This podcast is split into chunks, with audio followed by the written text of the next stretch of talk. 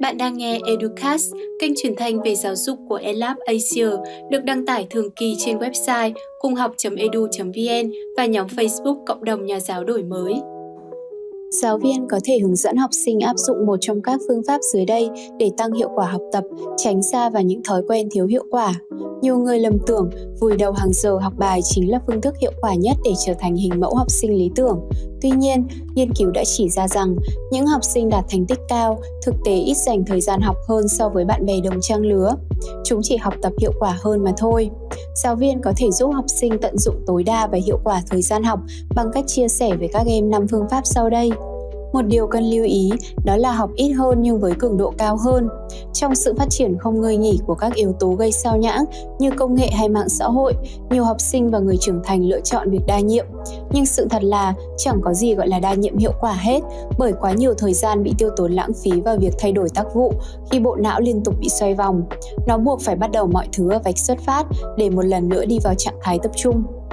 Suy nghĩ một chút về công thức, mức độ hoàn thành công việc bằng mức độ tập trung cộng với các thời gian tiêu tốn. Một học sinh vừa học sinh học, vừa kiểm tra tin nhắn, vừa lướt Instagram chắc chắn không thể tập trung cao độ vào việc học, chỉ ở mức 3 trên 10. Vậy nên, dẫu có ngồi học 3 tiếng đi chăng nữa, thì lượng công việc cậu hoàn thành cũng chỉ ở mức 9 mà thôi. Ngược lại, đối với một học sinh dồn toàn lực chú ý cho việc học, dẫu chỉ dành vỏn vẹn một tiếng đồng hồ cho sinh học, thì thành quả em đó đạt được vẫn hơn nhiều khi so sánh với người bạn cùng lớp dành tới 3 tiếng kia. Nhìn chung, những học sinh đạt điểm cao thường tránh việc làm đa nhiệm thay vì tiêu tốn nhiều thời gian làm một việc với độ tập trung thấp với quá nhiều yếu tố gây sao nhãng. Thời gian học được rút ngắn nhưng lại được tận dụng triệt để với sự tập trung cao độ, không có bất cứ yếu tố gây sao nhãng nào như email hay mạng xã hội xuất hiện cả. Từ đó, việc học cũng trở nên hiệu quả hơn, thành tích đồng thời cũng được cải thiện. Nhiều học sinh áp dụng những phương pháp học tập tiêu tốn rất nhiều thời gian, trong khi tự đánh lừa bản thân bởi cảm giác đã nắm chắc phần kiến thức đó. Trước bài kiểm tra, các em thuộc nằm lòng tất cả các kiến thức đã học, nhưng quên sạch chỉ một tuần sau đó vì áp dụng cách học không thực sự hữu ích cho quá trình học tập dài hạn. Một số phương pháp học tập thiếu hiệu quả có thể kể đến bao gồm học liên tục trong nhiều giờ, học duy nhất một môn học trong nhiều giờ và lặp đi lặp lại các cụm từ hay kiến thức cần nhớ, ôn tập tái hồi một chủ đề trước khi chuyển sang chủ đề khác, đọc đi đọc lại một bài, đánh dấu hoặc gạch chân những khái niệm quan trọng trong bài rồi ôn tập lại, ôn lại ghi chú, các nhà nghiên cứu đã chỉ ra một số phương pháp làm tăng tính bền vững của việc học và ghi nhớ khi được đưa vào thói quen học tập hàng ngày của học sinh. Chúng khó, đòi hỏi nhiều nỗ lực luyện tập, đồng thời cũng làm giảm tốc độ học tập của chính người học. Thời gian đầu, thành quả thu được dường như còn nhỏ hơn khi áp dụng các phương pháp học tập kém hiệu quả bên trên.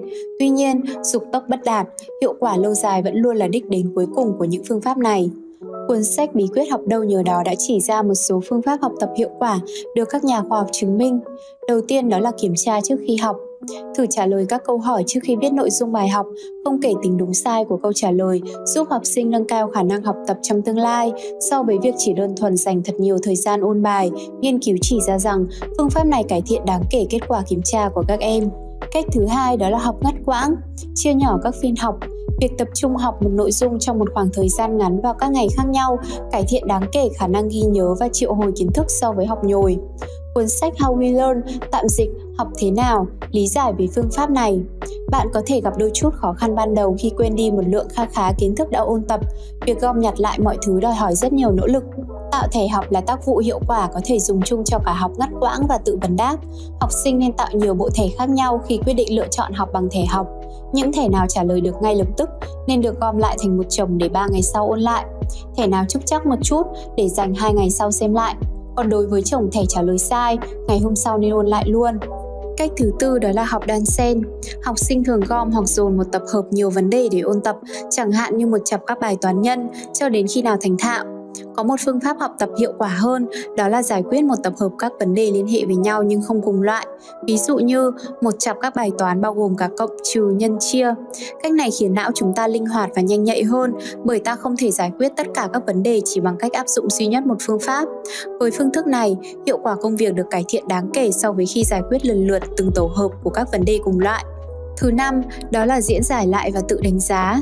Nhiều người trong chúng ta chỉ cần đọc vài đoạn trong bài trước khi nhận ra rằng ta chẳng ghi nhớ được bất kỳ khái niệm hay ý chính nào trong những đoạn văn vừa rồi. Để giúp học sinh vượt qua thách thức này, hãy để các em áp dụng những chiến lược học tập có mục đích.